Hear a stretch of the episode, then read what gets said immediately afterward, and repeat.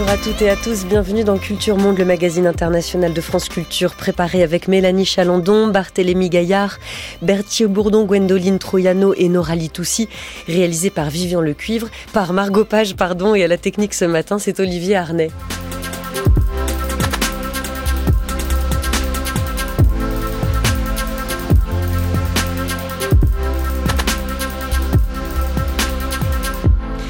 Deux ans après l'invasion russe de l'Ukraine, pour la société ukrainienne comme celle des autres belligérants, la guerre s'installe.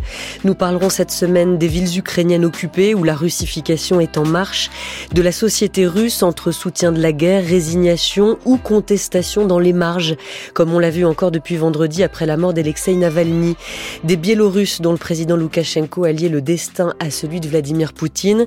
Mais on commence bien sûr avec les premiers concernés, les Ukrainiens. La vie à Kiev ou Kherson, un quotidien en apnée. On est épuisé, pas physiquement mais mentalement. Ce n'est pas parce qu'on se trimballe 30 kilos d'armes et de munitions, mais vraiment parce que le moral baisse. Et c'est tout. Il arrive qu'on soit dans des tranchées quelque part avec les obus qui tombent partout et on se demande pourquoi on se bat. Et qu'est-ce qu'on fout là.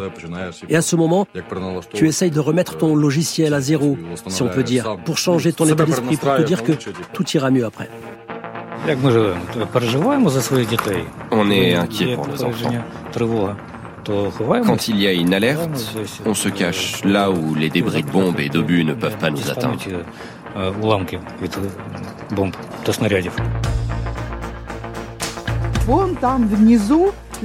Il y a les restes du missile en bas, là, dans le coin de la pièce. Il n'y a plus de plafond, plus de toit, rien. Et malgré ce déluge de feu, on est toujours vivante. Jusqu'au 24 février 2022, les Ukrainiens n'avaient pour la plupart jamais entendu le bruit de la guerre, cette stupeur d'acier déchiré, comme le dit Sor Chalandon, jamais entendu cette enflure brutale, puis ce vide, sortir dans la rue après un bombardement et marcher, marcher en respirant par petites craintes sèches, cet instant de plomb où la vie s'engage.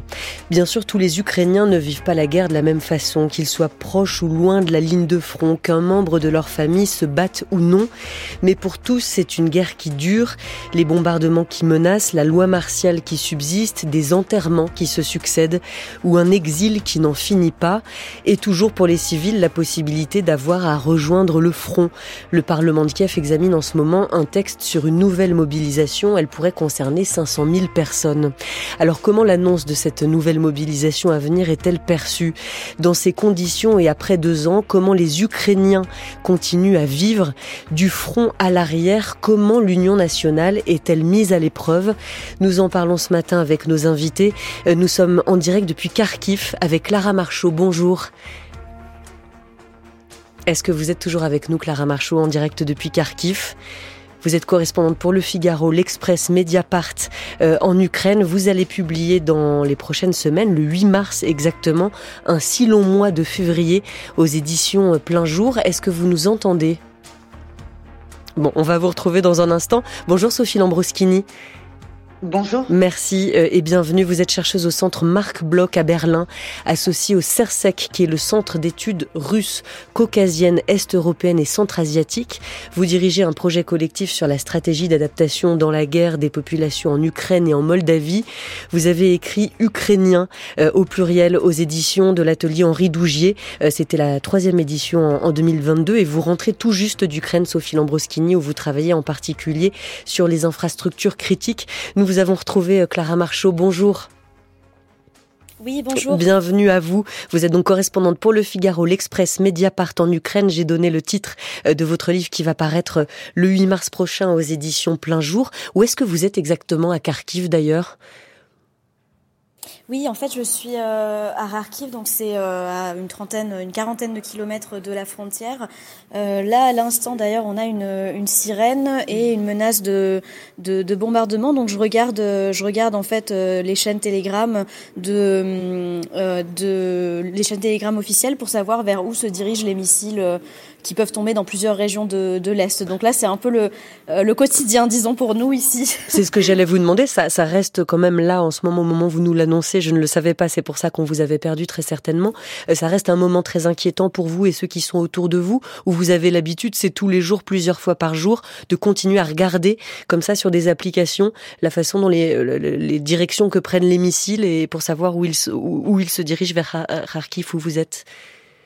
Oui, effectivement, mais je pense que la, la, population, et c'est quelque chose qui est assez important à rappeler, a un peu cette ambivalence, c'est-à-dire qu'il y a des fois où vous regardez, vous faites attention, et puis d'autres où c'est tellement en fait souvent que euh, les Ukrainiens euh, s'habituent. Euh, et à Kharkiv, je le vois récemment, avant-hier, on a eu samedi, on a eu des, des, des, bombardements, on les entendait bien dans Kharkiv, et, et, vous voyez que la plupart de la population, sauf peut-être les gens avec des enfants, ne descendent pas forcément dans le métro. Vous, vous êtes installé là en ce moment, Clara Marchaud, dans les locaux du centre de presse indépendant Harif Media Hub. Euh, ce sont les locaux de l'ancienne télévision. C'est un, immense endroit dont vous avez publié quelques photos euh, il y a quelques minutes sur vos, réseaux sociaux. Alors avant de parler du quotidien des Ukrainiens depuis deux ans, euh, je voulais d'abord vous demander, Clara Marchaud, comment a été vécue en Ukraine, traitée dans les médias ukrainiens, la mort d'Alexei Navalny. elle a eu lieu ce vendredi, c'est tout frais encore. On a beaucoup vu dans les médias d'opposition russe l'ampleur que cela prenait. Est-ce que dans les réseaux sociaux en Ukraine que vous suivez, euh, cette, euh, la mort d'Alexei Navalny a, eu une quelconque place? Oui, alors en fait, on voit dans les médias, dans les réseaux sociaux et dans les médias, le président Zelensky a dit effectivement que c'était euh, Poutine qui avait tué euh, Alexei Navalny, au, sein de la population, euh, c'est plutôt, quand je demandais en fait des réactions, c'est plutôt une bonne nouvelle. c'est ce que j'avais entendu, une bonne nouvelle, ou alors une indifférence, une indifférence par rapport à, à, Alexei Navalny, parce que pour pour les Ukrainiens, en fait, c'est difficile d'avoir une de, de, de, la compassion pour des opposants russes. pour les politiques, en tout cas, les Ukrainiens estiment que les alliés avaient eu l'espoir peut-être d'une transition démocratique. Euh, dans laquelle, en Russie, dans laquelle les Ukrainiens ne, ne croyaient pas. Et donc pour eux, euh, c'est finalement une bonne nouvelle entre guillemets. D'autant plus que euh, Alexei Navalny avait bien déclaré qu'il ne rendrait pas la Crimée illégalement annexée et avait eu des positions assez ambiguës sur mmh. la guerre en, en Ukraine et l'invasion russe, à la fois, en, surtout en 2014. Mmh. Il avait eu une première voilà position ambiguë. il avait accepté l'annexion de la Crimée, déclaré ensuite qu'il fallait un référendum d'autodétermination.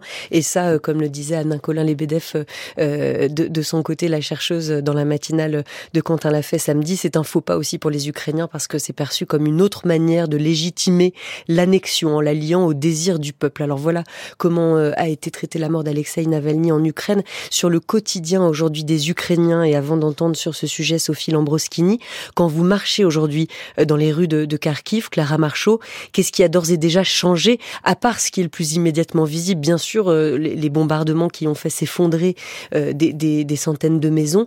Qu'est-ce qui vous marque aujourd'hui encore?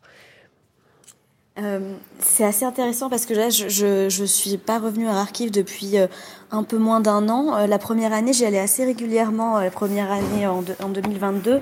et là, en fait, ce qui m'a vraiment marqué, c'est le fait que les bouchons sont revenus, mmh. qu'il y a des bouchons, qu'il y a des gens.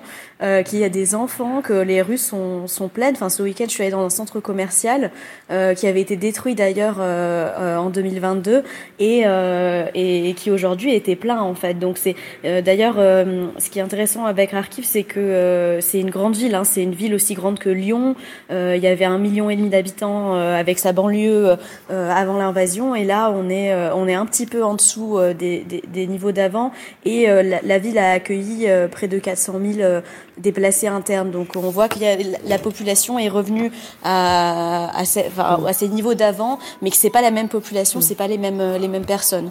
Donc il y a ceux qui euh, ont quitté la ville et puis il y a des réfugiés de l'intérieur qui sont venus euh, s'installer. Alors dans plusieurs villes, quand il n'y a pas ce bruit incessant de bombardement, Sophie Lambroschini, il faut dans beaucoup de villes euh, aujourd'hui en Ukraine s'habituer, paraît-il, au bruit des générateurs sur les trottoirs pour parer aux coupures d'électricité. Les frappes russes ont, ont détruit à ce jour beaucoup de ces infrastructures vitales. Sans Sophie Lambroschini, si on devait faire une sorte de cartographie aujourd'hui de ces services publics?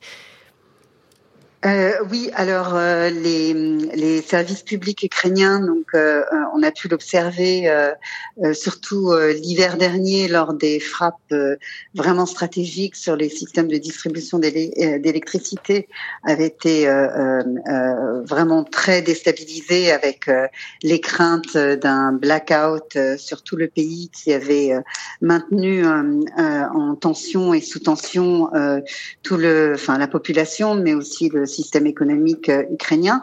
Et en fin de compte, euh, euh, eh bien, on a pu constater une très très forte capacité de d'improvisation à la fois du côté des infrastructures, des travailleurs des infrastructures elles-mêmes, mais aussi de l'aide internationale qui a fait euh, venir énormément de, de, générateurs, de câbles, euh, d'équipements euh, qui, qui d'ailleurs qu'on peut retracer par exemple au niveau des, on parle beaucoup des exportations par exemple des, des céréales d'Ukraine, mais on mm. oublie qu'en fait en termes d'importation, il y a eu beaucoup plus de choses en valeur et que ce sont justement ces équipements qui permettent de tenir en quelque sorte les euh, le, le, le, matériel et lui permettre de fonctionner. Mais, euh, mais euh, sur fond de, de, tout cela, on constate aussi toutes les semaines euh, des, euh, des, des, des, coupures euh, dans différentes villes, dans différents quartiers, qu'il s'agisse de Kiev ou Zaporizhia la semaine dernière ou,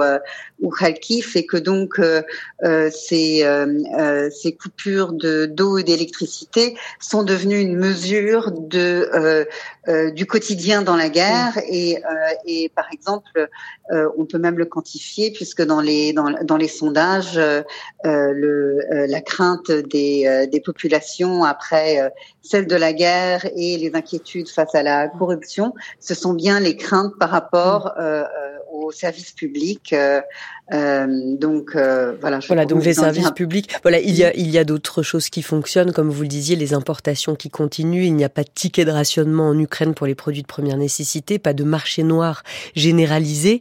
vous avez, Sophie Lambroschini, travaillé beaucoup sur la manière qu'ont les habitants d'un pays en guerre de se créer des habitudes malgré tout, ou pour survivre, et notamment pendant la guerre en Bosnie, le siège de Sarajevo et autres. Là, quel quotidien les Ukrainiens se sont-ils créés?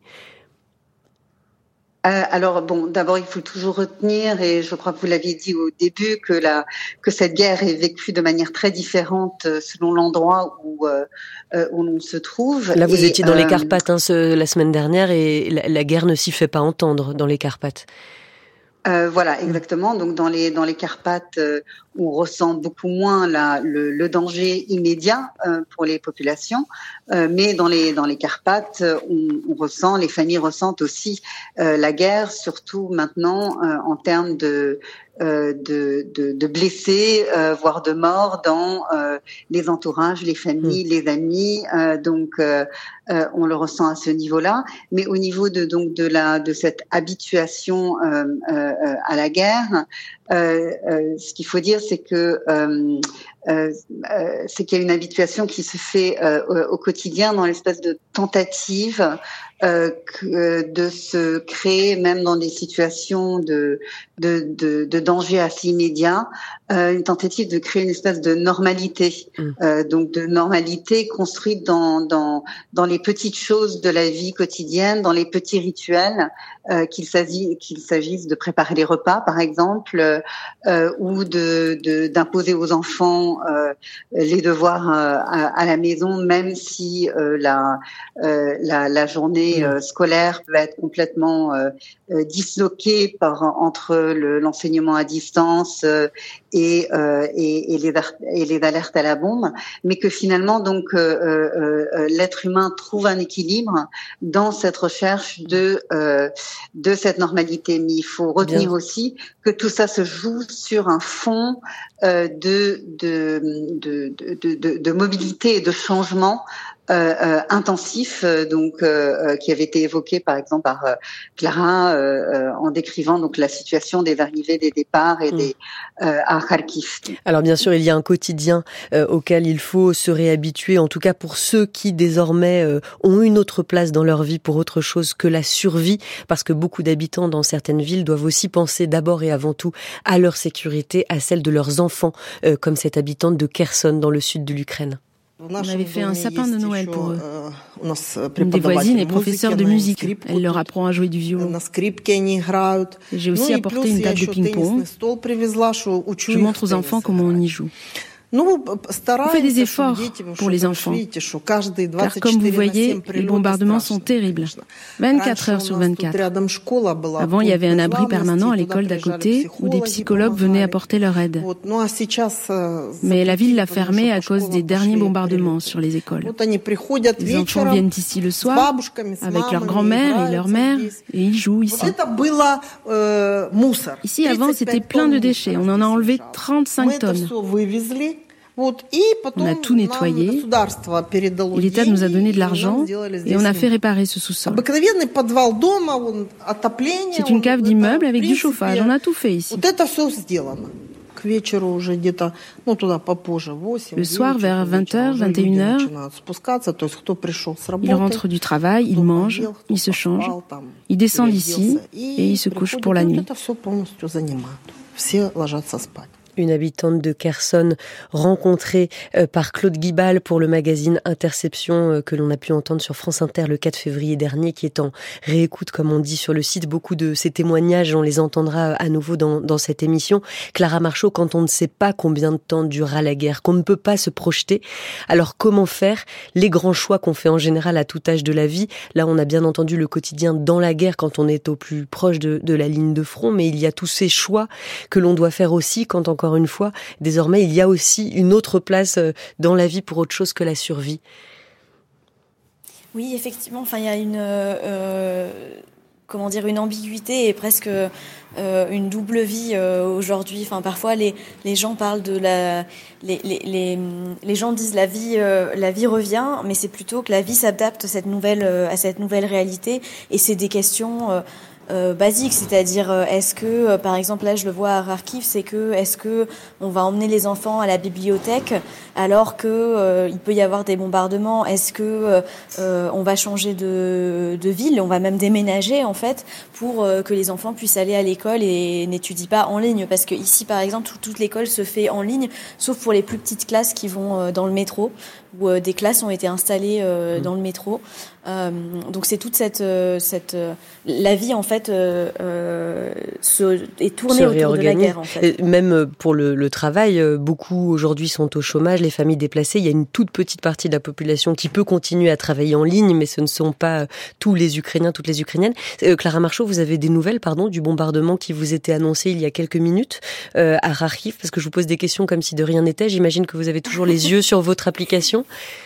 Oui, exactement.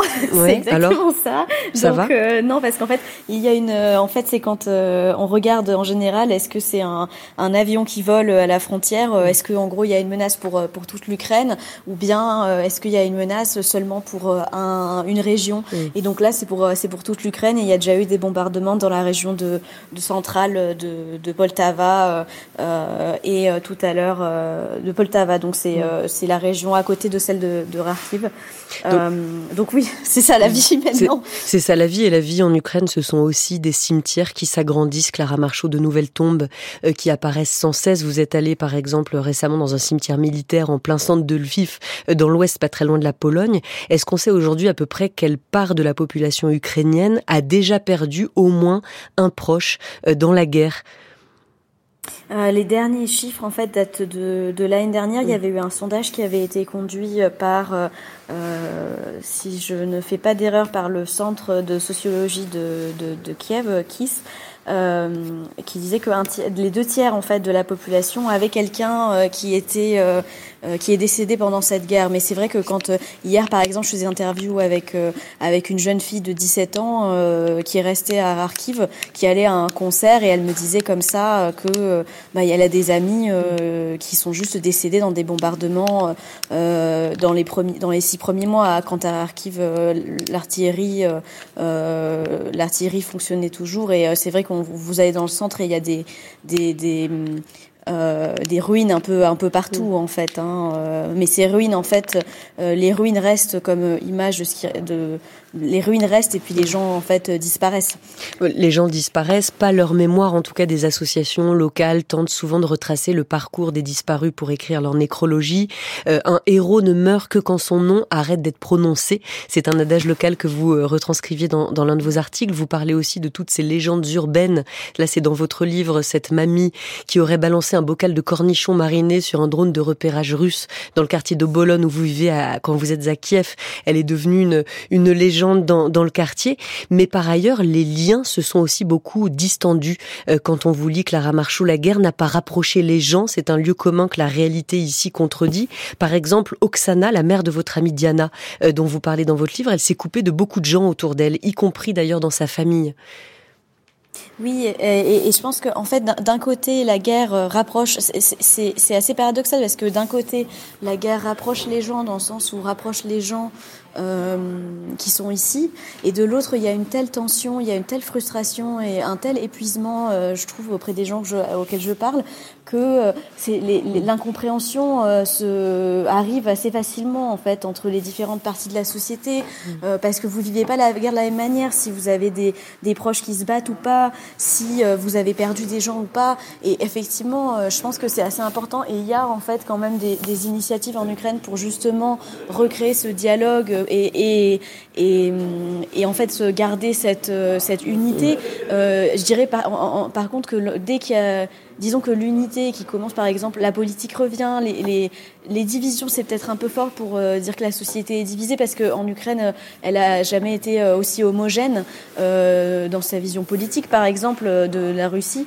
mais c'est le, le, les, les, divisions sont plutôt sur le quotidien et je pense que c'est parce que ça fait deux, ça va faire deux ans maintenant que la guerre totale en fait a envahi la vie et forcément ça, ça complique les choses. Donc des fractures aussi qui sont nées au sein de la société ukrainienne. Vous racontez beaucoup de colère, beaucoup de rage, principalement contre les Russes, euh, bien sûr. Et après chaque grosse frappe euh, en Ukraine, il y a toujours ce qu'on appelle des dons de colère en Ukraine. Les gens donnent après une, une grosse frappe, donc beaucoup de haine dont on ne sait pas comment elle réussira ou pas à s'atténuer après euh, après la guerre. Et puis bien en dessous, dans l'échelle de la colère, il y a les reproches, beaucoup de reproches que des Ukrainiens font à d'autres Ukrainiens, notamment ceux qui se battent vis-à-vis -vis de ceux qui ne se battent pas, car des hommes comme celui se cache pour échapper à la mobilisation. Il y a des hommes qui se cachent pour ne pas aller se battre. Je sais qu'il y en a partout dans le pays. Avant, je pouvais les tolérer, mais plus maintenant. Tout le monde est là quand il faut revendiquer ses droits, mais il n'y a plus personne quand il faut protéger son pays. Je ne veux pas être mobilisé et je ne veux pas aller me battre sur le front ça c'est sûr. Je suis au courant des problèmes de démobilisation. J'ai des amis qui combattent en première ligne. Ils y sont depuis deux ans sans aucune perspective de retour. Moi, pour être transparent, premièrement, j'ai peur. Deuxièmement, je pense que je ne serai d'aucune utilité sur le front. Ce n'est pas la mort qui m'angoisse, mais que ma famille reste là, à vivre sans moi. Ça, c'est un cauchemar. Vous voyez, il y a des chats pour échapper au contrôle des recruteurs. Je vous montre. L'État essaie de supprimer ces canaux de discussion. Alors on se parle en langage codé. Par exemple, il fait mauvais dans tel quartier, il pleut ici. Ça veut dire que des mecs sont en train de se faire choper. Extrait de l'émission En Société euh, pour France 5, diffusée donc la semaine dernière euh, sur France 5, des hommes qui se cachent pour fuir la mobilisation. On entend euh, certains de ces témoignages. Sophie Lambroschini, vous aussi, lors de vos différents séjours récents en Ukraine, est-ce que vous avez entendu une forme de ressentiment contre ces hommes qui ne se battent pas, soit qu'ils se cachent, soit qu'ils n'ont pas encore été mobilisés? Euh, alors effectivement, effectivement, euh, euh, j'ai entendu ce, même type de, de, de reproches contre ceux qui refusent de se battre et et ce reproche est, est, tout à fait est tout à fait humain et compréhensible dans le contexte de cette de cette mobilisation d'hommes qui sont parfois au front depuis depuis le tout début de la guerre et on l'a vu par des petites manifestations dans de nombreuses villes d'Ukraine qui réclament donc une rotation urgente de ces de ces hommes-là. Mais j'aimerais quand même aussi insister sur le fait que à côté de ces deux extrêmes entre ces souvent ces volontaires qui se sont engagés euh, dès les premières semaines et, euh, et qui sont toujours front et ceux qui se cachent, eh bien aussi il y a une grande masse d'hommes euh, que, que j'ai interviewés dans différentes régions de euh, euh, d'Ukraine et qui disent euh, eh bien ne pas vouloir se porter volontaire, mais qui sont prêtes, prêts à partir au front si s'ils sont mobilisés. Donc donc je pense qu'il faut aussi tenir compte de cette de cette masse là qui est tout à fait prête à faire à remplir sa, sa mission et son son devoir.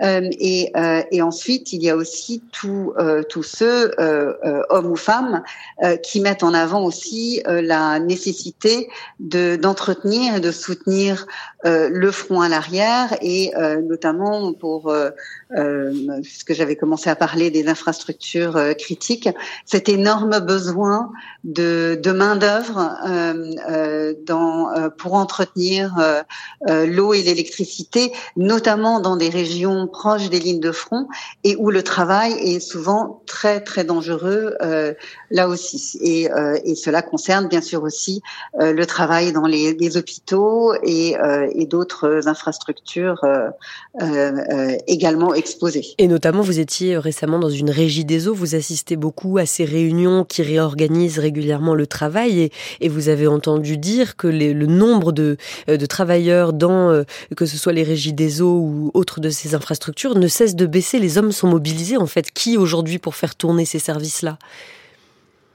Euh, oui, alors euh, effectivement, j'étais à une, à une réunion euh, de d'à peu près 250 représentants des euh, régies d'eau d'Ukraine qui arrivent de tout le pays et notamment euh, de, de régions extrêmement affectées directement, par exemple autour de, du, du, du, lac de barrage de Kakhovka qui donc avait a été miné, qui a explosé au mois de juin et qui avait provoqué une grave crise de, en eau potable pour des millions de personnes, des villes de Zaporizhia, de Kriveri euh, euh, au, euh, au sud-est, eh bien, toutes, toutes ces régies, leur première plainte, c'est effectivement un manque de, de, de main d'œuvre pour différentes raisons. C'est que d'abord besoin de plus de, euh, de, de main-d'œuvre qu'avant parce que les réparations sont quotidiennes euh, et permanentes, que les tâches se sont complexifiées, euh, d'où euh, d'où faire venir les équipements, comment improviser les réparations. D'autre part, effectivement, de, de nombreux de nombreux ouvriers et là on ressent aussi cette frustration par, qui est ressentie comme une comme l'injustice sociale dans la mobilisation que ce sont euh, les euh, euh, les professions, les manutentionnaires et les cols bleus qui sont les premières visées par par la mobilisation, contrairement par exemple au secteur informatique qui qui l'est moins. Enfin, la, les tensions entre les régions rurales euh, et, euh, et les milieux urbains, donc euh, où on voit s'exprimer donc par rapport aux divisions dont, dont vous parliez un peu plus tôt, que ce qu'on ressent beaucoup, à mon avis, c'est une, une division qui se rapporte beaucoup à l'injustice sociale. Euh, et plus qu'une une critique euh, de euh, de la poursuite de la guerre où là effectivement cette cette union existe existe toujours euh, et, euh, et, donc euh, et donc pour donc pour pour compenser le le manque de, de, de main d'œuvre pour terminer donc donc mon propos eh bien les les les, les rigidos tentent de de négocier avec le gouvernement par exemple pour obtenir des exemptions pour ces pour, pour, ces, travailleurs là pour pour des services essentiels oui alors pardon le, le, temps file et il se trouve que cette mobilisation frappe quand même de plus en plus au hasard. Clara Marchaud, vous parlez euh, souvent de d'hommes apostrophés, si ce n'est interpellés dans la rue ou même en pleine campagne ou montagne par des militaires qui les envoient dans des bureaux de recrutement. Une procédure plus ou moins légale d'ailleurs, mais euh, les hommes qui vous en parlent en général euh, disent que voilà, ils, comprennent aussi cette mobilisation et ils partent, ils partent se battre. Un projet de loi est en cours d'examen au Parlement ukrainien pour revoir les règles de la mobilisation et, et mobiliser plus largement. Où en est-il et que dit-il, Clara Marchaud, ce projet de loi? Oui, alors ce projet de loi doit passer bientôt en, deuxième euh, lecture. Donc on en est encore au, débat. Hein. C'est-à-dire que le, ce projet de loi, il y a eu un premier projet de loi euh, très très strict qui a été proposé euh, pendant les vacances de Noël. Donc ça a été un peu, c'était un projet de loi assez controversé et difficile pour l'exécutif. celui qui est en ce moment examiné est, un peu moins, est un peu moins euh, comment dire strict. Euh, pour vous expliquer, la, mobilisation en Ukraine touche les hommes entre 25 et 60 ans. Euh, et dans ce projet de loi, par exemple, il voudrait faire passer une formation euh, militaire de base de trois mois pour euh, tous les Ukrainiens de 18 à 25 ans. Euh, et en plus, là, il voudrait, pardon, j'ai dit de 25 à, à, 60 ans. Aujourd'hui, c'est de 27 à 60 mmh. ans la mobilisation. Ce projet de loi le passerait à 25 ans. Donc on abaisserait l'âge de la mobilisation. Exactement. Le problème aujourd'hui, c'est que euh, y a environ euh, un million d'hommes euh, dans, dans l'armée. Tout le monde n'est pas au front. Hein. Il y a quand même un peu une vision de tout le monde est dans les tranchées. c'est pas vrai. Enfin, il y a aussi, il y y, a, plein de métiers dans l'armée. Il y a des gens qui font des réparations. Il y a des cuisiniers. il y a des gens qui sont à Lviv, qui sont pas, qui sont des instructeurs, par exemple. Donc tout le monde n'est pas en, à l'assaut au front. Mais par contre, effectivement, il y a très peu, il y a quand même assez peu d'hommes en général par rapport à la masse de la population des hommes en fait en Russie. Euh, juste, pour juste pour donner quelques chiffres, hein, ils sont environ 10 enfin, 12 millions euh, entre, euh, entre 18 et 60 ans dans, les hommes qui pourraient être mobilisables. Et l'Ukraine, en fait, les hommes ont souvent une très mauvaise santé. L'espérance de vie était à 65 ans avant la guerre. Donc effectivement, et il y, a, y, a, peu de jeunes en Ukraine démographiquement parce qu'il y a eu une forte chute des naissances dans les années 90. Donc effectivement, on dit mais où sont ces hommes qui ne veulent pas se battre? Finalement, en fait, c'est juste aussi qu'il y, a peu d'hommes. Euh, et, d'ailleurs, la plupart, en fait, euh, les, réfractaires sont assez peu nombreux. Euh, on, voit même les chiffres de gens qui sont partis à l'étranger illégalement. Ils sont assez peu nombreux. Donc, donc effectivement, c'est un vrai problème. D'où ce projet de loi donc en cours d'examen au Parlement ukrainien qui a été voté en première lecture le 7 février qui revoit donc ces règles de, de la mobilisation. alors qui restreint aussi le service en temps de guerre à 36 mois alors qu'il est aujourd'hui illimité. Donc la question de la fatigue des soldats euh, cette euh, demande de beaucoup de devoir démobiliser leurs proches euh, semble s'imposer dans, le débat public. Et c'est une question qui a beaucoup entretenu de tensions entre Volodymyr Zelensky, le, président ukrainien, et le général Valéry Zaloujny, qui l'a C'était le 8 février dernier. Aujourd'hui, j'ai décidé de renouveler le commandement des forces armées ukrainiennes. Il ne s'agit pas de nom de famille, et encore moins de politique. Il s'agit du système de notre armée, de sa gestion et de l'exposition des commandants de cette guerre à l'expérience du combat. Chaque soldat, chaque sergent et chaque officier qui voit le front doit savoir prendre la bonne décision. Je suis reconnaissant au général Valéry Zaloujny pour ces deux années de guerre. Je suis reconnaissant pour chaque victoire que nous avons remportée ensemble. Donc Volodymyr Zelensky congédiant le général Zaloujny le 8 février dernier, il a nommé à sa place Alexander Sirski. Qui est-il, Clara Marchaud Pourquoi Volodymyr Zelensky a-t-il fait ce choix? Est-ce qu'il, est-ce que la question de l'avis des Ukrainiens euh, sur euh, aujourd'hui euh, qui sont les, les généraux à la tête de l'armée a compté dans cette décision. Oui, alors Alexandre Sirski euh, était commandant des forces euh, terrestres jusqu'à 2024. Euh, donc c'était un très haut, euh, euh, très haut placé dans l'armée. C'est lui qui a, qui a mené la bataille, la bataille de Kiev au début de la guerre, qui a permis en fait d'éviter que les, les Russes prennent la capitale. Et c'est aussi lui qui a mené la bataille de, de Bakhmut.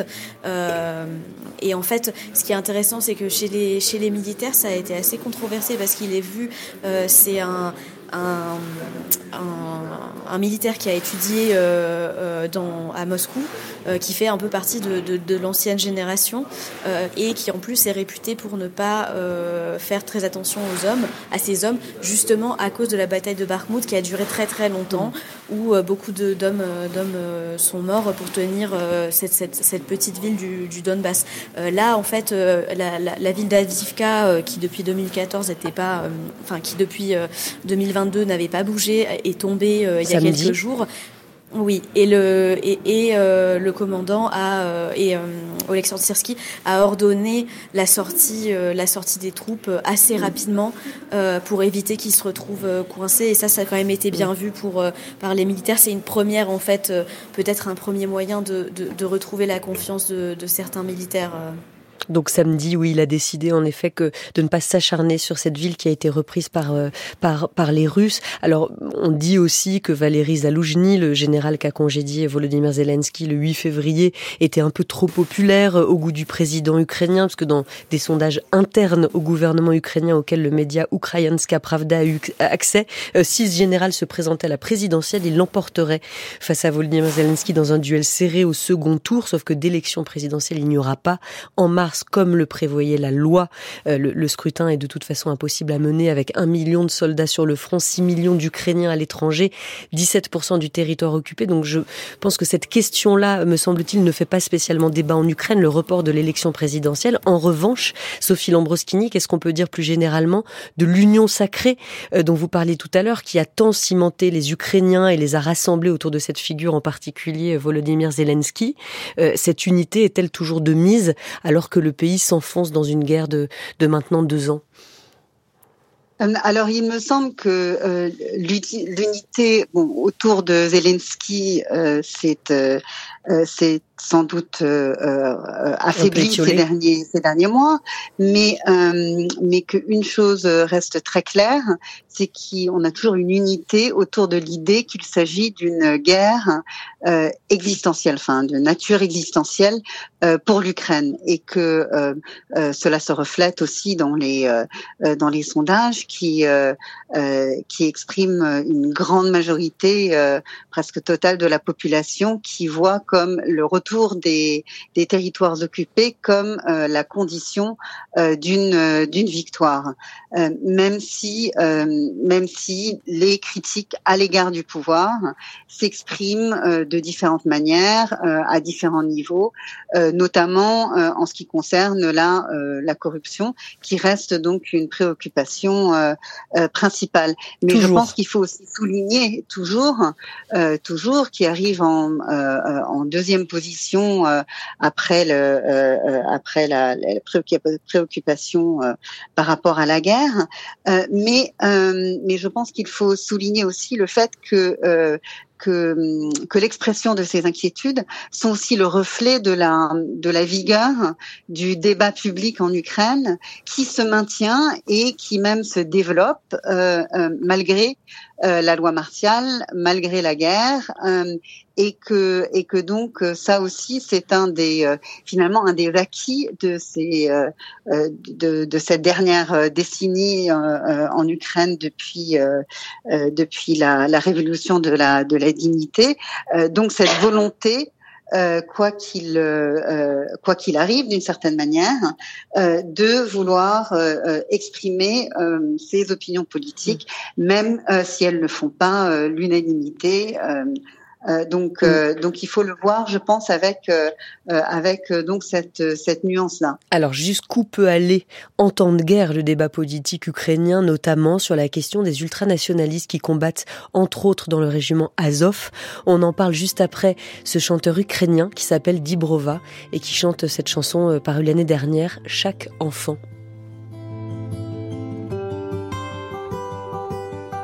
Маленькі оченята, доні, доні, сльозину на прощання, тихо зронять серце ще мить, разом ще мить.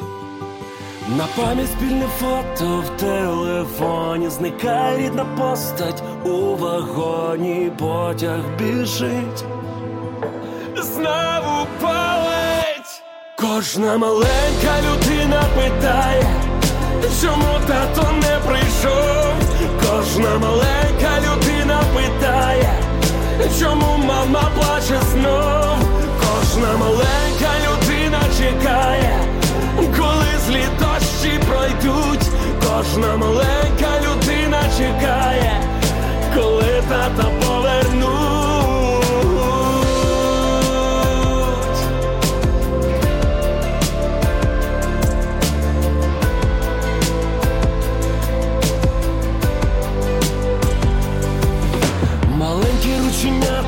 Сина, сина, притиснуться щосили до коліна, як же він там в мене пита, хоч зовні він не зовсім ще дитина, та за спиною ніби половина всього життя.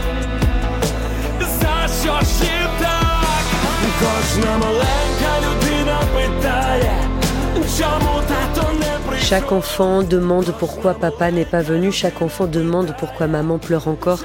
C'est une chanson du chanteur ukrainien Dibrova et qui s'appelle donc Chaque enfant, euh, paru l'année dernière. Vous écoutez Culture Monde, le premier épisode de notre série sur la guerre en Ukraine, deux ans après, aujourd'hui, avec la journaliste Clara Marchaud et la journaliste et chercheuse Sophie Lambroskini, nous parlons de la vie à Kiev, à Kharkiv et dans d'autres villes ukrainiennes, un quotidien en apnée.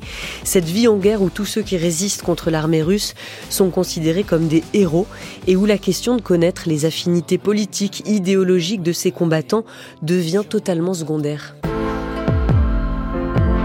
France Culture, Culture Monde, Julie Gacon. Nous ne défendons pas simplement la ville, mais un symbole de liberté et une Ukraine inébranlable. Les bataillons de volontaires symbolisent notre invincibilité. En 2014 et maintenant, des vétérans de notre régiment créent de nouvelles unités de défense territoriale partout en Ukraine et attaquent férocement l'ennemi. Je suis un soldat fier de se battre pour son pays, pour Mariupol. Denis Prokopenko, commandant du bataillon Azov, dans une vidéo qu'il avait faite lui-même quand il était retranché avec d'autres dans le complexe sidérurgique d'Azovstal lors du siège de Mariupol au printemps 2022, fait ensuite prisonnier par les Russes, puis libéré par la suite, il a réintégré les rangs de l'armée. Que devient le bataillon Azov, critiqué pour son nationalisme et sa proximité avec des réseaux d'extrême droite Comment est-il aujourd'hui considéré par les civils ukrainiens? Bonjour Adrien Nonjon. Bonjour. Merci beaucoup d'être avec nous. Vous êtes doctorant à l'INALCO, spécialiste de l'Ukraine et de l'extrême droite post-soviétique. Vous avez écrit Le régiment Azov, un nationalisme ukrainien en guerre. C'est un livre qui a paru tout récemment aux éditions du CERF. Adrien Nonjon, d'abord, quand on parle du bataillon Azov aujourd'hui, de quoi parle-t-on? Sous quelle forme? Avec quels effectifs? Existe-t-il depuis le siège de Mariupol entre février et mai 2022 quand il est resté retranché euh, dans ce complexe sidérurgique Azovstal? Alors aujourd'hui, quand on parle euh, d'Azov en tant que phénomène militaire, donc on se concentre surtout sur ce qu'on appelle aujourd'hui la troisième brigade d'assaut. En fait, il s'agit d'une nouvelle unité militaire qui a été formée juste après la bataille de Mariupol, en regroupant différentes SSO, c'est ce dont Denis Propopenko parle, c'est-à-dire des unités de la défense territoriale. Donc, elles ont été regroupées dans une nouvelle brigade d'assaut qui est aujourd'hui déployée sur différents points chauds du conflit euh, russo-ukrainien, notamment bon récemment à Divka, mais euh, euh, on a également d'autres unités plus petites qui donc euh, dont la principale d'entre elles est l'unité Kraken qui est en fait une unité euh, spéciale du renseignement militaire ukrainien le HUR. Voilà, auquel on peut éventuellement rajouter d'autres SSO qui ne sont pas forcément intégrés aux structures de l'armée mais qui sont en fait de, affiliés à la défense territoriale. Qu'est-ce que ce bataillon intégré dans la garde nationale, donc l'équivalent de la gendarmerie en novembre 2014, a gardé par ailleurs de ses racines d'extrême droite? Est-ce que les fondateurs sont toujours en son sein. Est-ce que parler d'Azov aujourd'hui, c'est toujours parler euh, de ces ultranationalistes euh, ukrainiens que la Russie désigne euh, sans cesse? Et c'est ainsi aussi qu'elle a justifié son attaque euh, non, clairement, je pense qu'il y a une distinction en tout cas à faire. Euh, c'est-à-dire que bon, on a cette, euh, Azov en tant que régiment, puis ensuite brigade, et de l'autre côté, on avait bien entendu ce parti d'extrême droite créé par des vétérans, dont André Bilitsky, qui a été le fondateur du bataillon Azov en 2014, le parti Corps National, qui là évolue sur la sphère politique et qui est classé à l'extrême droite. Pour le reste, il s'agit d'unités soumises à l'autorité d'État et qui aujourd'hui, en tout cas, ont intégré bien plus de personnes aux affinités aux affinités politiques différentes. Et donc, on est bien loin, en tout cas, des unités de, départ qui était clairement inscrite à l'extrême droite de l'échiquier politique.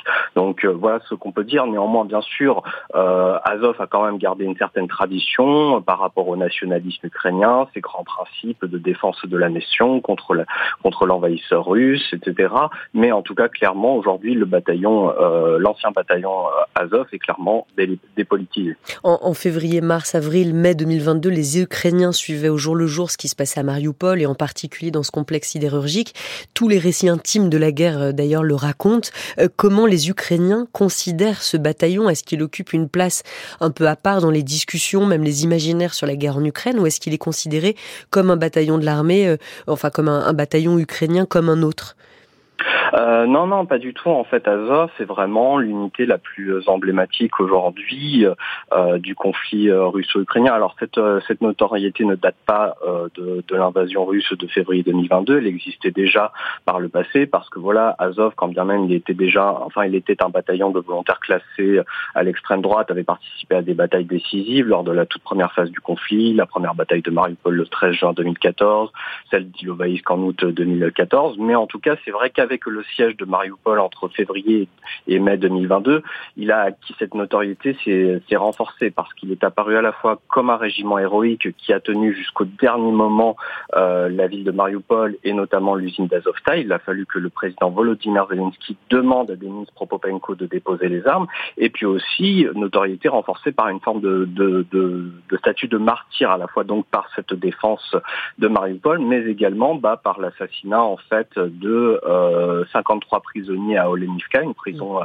située dans le Donbass, euh, où ces prisonniers donc sont, morts dans des circonstances extrêmement troubles. Est-ce que beaucoup d'autres prisonniers du bataillon Azov ont été libérés euh, quand ils ont été arrêtés par l'armée russe, ont été libérés dans le cadre d'échanges de prisonniers?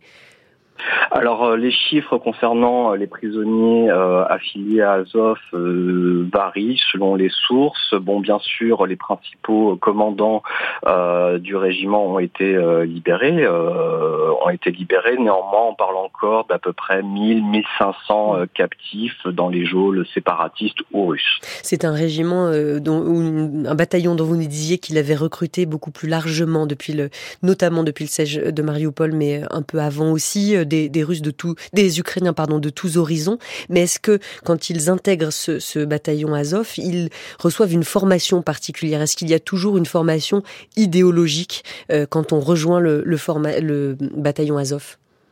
Alors ça dépend de quelle unité on parle. Lorsqu'on parle vraiment de la brigade d'assaut, la troisième brigade d'assaut pour le coup, celle-ci euh, non, ne fait pas forcément mention, en tout cas, ne met pas en avant une formation idéologique euh, dans son dans son programme d'entraînement. En revanche, euh, aujourd'hui, Azov est en train de reconstituer un bataillon qui cette fois-ci serait affilié à la garde nationale ukrainienne et qui pour le coup dispense en tout cas une formation idéologique sur les grands principes du nationalisme ukrainien au sein d'une école d'officiers qui s'appelle Yevhen Konovalets et qui avait été fondée euh, en 2016.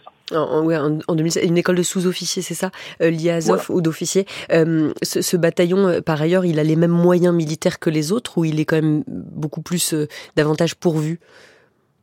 Alors, euh, concernant en tout cas la dotation en armement, oui. Euh, bon, je pense que Azov, la troisième brigade d'assaut, en tout cas, dispose d'un armement assez conséquent.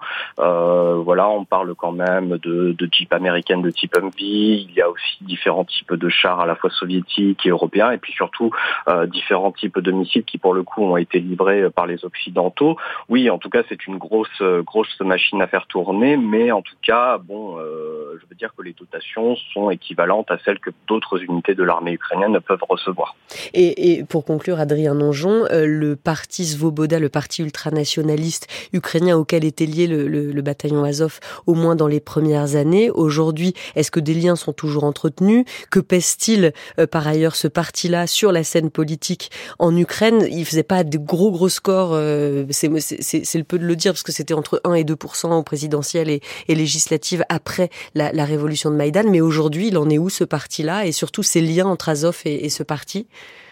Alors, concernant les liens qui peuvent exister encore aujourd'hui entre certaines unités paramilitaires ou euh, de, l'armée ukrainienne et des partis politiques classés à l'extrême droite de l'échiquier politique, bon, des liens peuvent encore exister, mais ils sont informels et surtout construits sur la base des événements passés, voilà, avec notamment une sorte de euh, socialisation combattante. Après, en ce qui concerne le poids actuel des partis euh, nationalistes dans l'échiquier politique ukrainien, bon, celui-ci est relativement faible, d'autant plus que voilà, aujourd'hui, on a quand même euh, enterré la hache de guerre. Il s'agit en tout cas aujourd'hui pour la majorité des forces ukrainiennes, politiques ukrainiennes, de faire corps avec l'effort de guerre, la, la, personnalité de Volodymyr Zelensky. Pour prendre juste un exemple en revenant sur Azov, par exemple, en septembre 2023, Volodymyr Zelensky a rencontré Andriy Beletsky, qui a été le fondateur d'Azov, puis du Parti Corps National, pour coordonner les efforts de guerre dans le sud-est de l'Ukraine. Donc aujourd'hui, clairement, l'extrême droite pèse peu, mais de plus ne pas forcément engagé politiquement euh, on, parle. Merci Adrien Nonjon, doctorant à l'INALCO, spécialiste de l'Ukraine et l'extrême droite post-soviétique. Je rappelle le titre de votre ouvrage paru récemment aux éditions du CERF, Le régiment Azov, un nationalisme ukrainien en guerre. Merci beaucoup d'avoir été avec nous. Clara Marchaud, euh, pour, prolonger ce que nous disait Adrien Nonjon, est-ce qu'il existe euh, un semblant de débat sur la place à accorder à l'extrême droite, au mouvement ultranationaliste? Est-ce que vous l'entendez, vous, dans votre entourage quand vous êtes euh, en Ukraine, vous, vous, y êtes euh, toute l'année d'ailleurs, euh, ou, comme le disait Adrien Nanjon, pour l'instant tout ça est étouffé par la priorité de l'effort de guerre. Mmh. Euh, alors non, justement, il n'y a pas, il a pas du tout de, de, discussion. Euh, par exemple, il y a, dans, dans l'espace euh, médiatique, dans le débat public, on parle pas du tout de préférence nationale, de, de nationalisme avec une vision d'une certaine pureté de, de, l'ukrainité, disons. C'est d'ailleurs plutôt le contraire. On voit qu'il y a des étrangers qui sont intégrés à l'armée ukrainienne et qui sont vus comme non pas comme ukrainiens, mais non, comme faisant partie en fait de, de l'effort de guerre. En fait, il y a une vision de, la nation qui est vraiment euh, pas dans le sens euh, euh, de, l'extrême droite qu'on a en France et de de, comment dire de discrimination etc et l'autre chose aussi en ayant parlé avec des soit des gens qui sont dans Azov soit des, des ministères qui, qui, ont rejoint Azov soit des, des gens qui veulent rejoindre Azov euh, c'est pas du tout pour ces raisons là euh, disons que l'aspect idéologique est complètement absent euh, des discours de, de, de, ces gens qui veulent les rejoindre. C'est plutôt ils veulent rejoindre parce que c'est vu comme une une force d'élite qui a par exemple par exemple c'est interdit de boire de l'alcool dans, dans, dans ces rangs là enfin ailleurs aussi mais c'est quelque chose qui est très ils sont très euh, à cheval là-dessus. Très, très à cheval là-dessus. Ils ont un service de patronage aussi euh, de soutien aux familles. Euh, ils ont donc dans ce sens-là, ils sont un peu plus dotés. ils sont un peu plus dotés sur tout ce qui est euh, l'aide aux familles, l'aide aux blessés. Et c'est aussi pour ça que les, les, gens veulent les, veulent les rejoindre. Merci beaucoup, Clara Marchaud, correspondante pour Le Figaro, l'Express Mediapart en Ukraine. Vous allez publier donc un si long mois de février aux éditions Plein Jour. Ce sera le 8 mars, euh, récit de, de ces deux ans de guerre en Ukraine. Merci beaucoup, Sophie Lambroschini, chercheuse au centre Marc Bloch à Berlin, associée au CERSEC, qui est le centre d'études russes, caucasiennes, est-européennes et centra-asiatiques. Vous dirigez euh, pour votre part un projet collectif sur la stratégie d'adaptation dans la guerre des populations en Ukraine et en Moldavie. Et vous aviez écrit Ukrainien au pluriel aux éditions Atelier Henri Dougier. Merci beaucoup d'avoir été avec nous. Tout de suite, c'est la revue de presse internationale de Catherine Dutu. France Culture, la revue de presse internationale. Catherine Dutu. Et on en parlait, Catherine, trois jours après sa mort, le corps d'Alexei Navalny n'a toujours pas été remis à sa famille qui accuse les autorités russes de couvrir des traces. Mais selon plusieurs journalistes, rien ne pourra éteindre le combat de l'opposant numéro 1 à Vladimir Poutine. Alexei Navalny, mort en prison vendredi à 47 ans, il purgeait une peine dans une colonie pénitentiaire de l'Arctique. Son corps aurait été transporté dès vendredi soir à la morgue de la ville de Salek Hard, affirme Novaya Gazeta Europe. Pour le journal russophone d'opposition, désormais, toute l'histoire du corps de Navalny, la détermination de la cause de son décès, le sort de sa dépouille sur les épaules des enquêteurs. Si Navalny est mort à cause d'un caillot de sang, d'une thromboembolie, comme le prétendent les autorités et la chaîne RT, financée par le Kremlin, alors l'autopsie le montrera clairement, ainsi que l'heure exacte du décès. Mais pour Novaya Gazeta Europe, le risque est grand que les dernières heures de la vie d'Alexei Navalny restent à jamais un mystère pour sa famille et le public.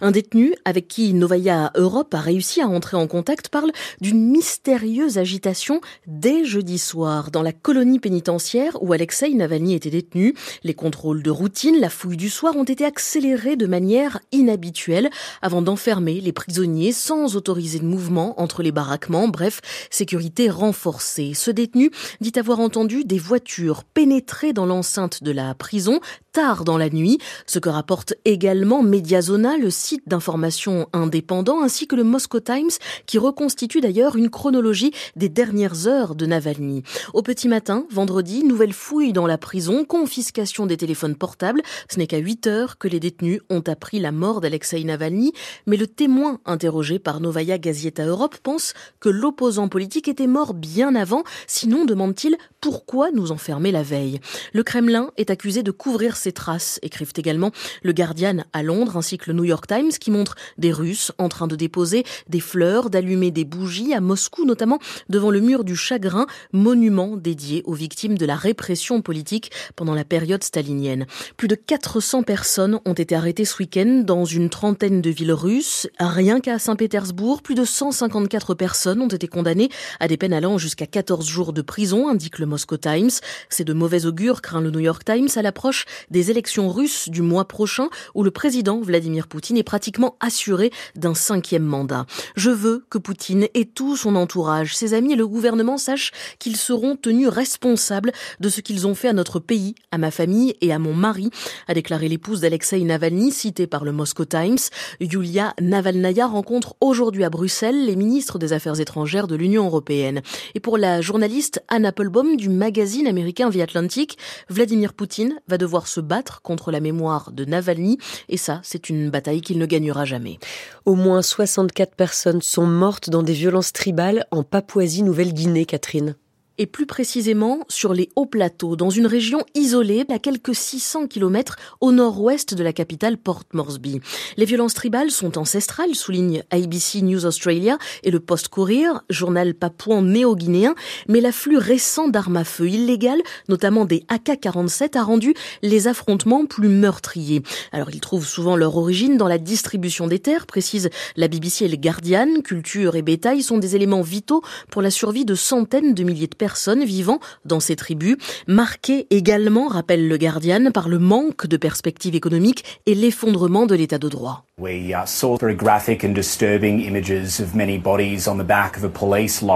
Nous avons vu des images très violentes et dérangeantes, de nombreux corps ensanglantés empilés à l'arrière d'un camion de police, raconte ce journaliste d'ABC News Australia. Et ces violences vont relancer les discussions sur la sécurité en Papouasie-Nouvelle-Guinée, ainsi que sur le rôle que pourrait jouer l'Australie pour ramener la situation au calme. La Chine avait déjà proposé son aide après des émeutes le mois dernier dans la capitale Port Moresby. Nous en avions parlé Ici même, elles avaient été déclenchées par une grève de policiers. Les États-Unis ont depuis exhorté dans les pages du Sydney Morning Herald la Papouasie-Nouvelle-Guinée à refuser l'offre chinoise d'un éventuel pacte de sécurité car il serait lourd de conséquences. Bref, la Papouasie-Nouvelle-Guinée est une nouvelle zone d'affrontement diplomatique dans le Pacifique entre Pékin et Washington. Et pour finir, Catherine, vous nous parlez d'une paire de baskets pas n'importe lesquelles. Elles ont été présentées ce week-end par Donald Trump lui-même, juste après avoir écopé d'une amende de 355 millions de dollars pour fraude financière, rappelle le Washington Post et la BBC. On peut voir d'ailleurs dans une vidéo du Washington Post le favori côté républicain dans la course à la présidentielle manipuler ses baskets à 399 dollars sous tous les angles comme un bon présentateur de téléachat. Des chaussures montantes, dorées et brillantes avec un drapeau américain à l'arrière et la lettre T Inscrite à l'intérieur du pied. Donald Trump, préoccupé par ses affaires économiques ou judiciaires, il n'a toujours pas réagi à la mort de l'opposant russe Alexei Navalny, relève le Wall Street Journal, et Nikki Haley d'ailleurs, la rivale de Donald Trump aux primaires républicaines, citée par le Guardian. Pour elle, Trump se range du côté d'un voyou qui tue ses propres opposants politiques. Merci beaucoup Catherine Dutu. Rendez-vous demain euh, dans Culture Monde pour la suite de notre série sur la guerre en Ukraine. Deux ans après le début de cette guerre, la guerre qui s'installe, nous parlerons de la société russe entre soutien de la guerre, résignation ou contestation dans les marges, comme on l'a vu encore depuis vendredi après la mort d'Alexei Navalny.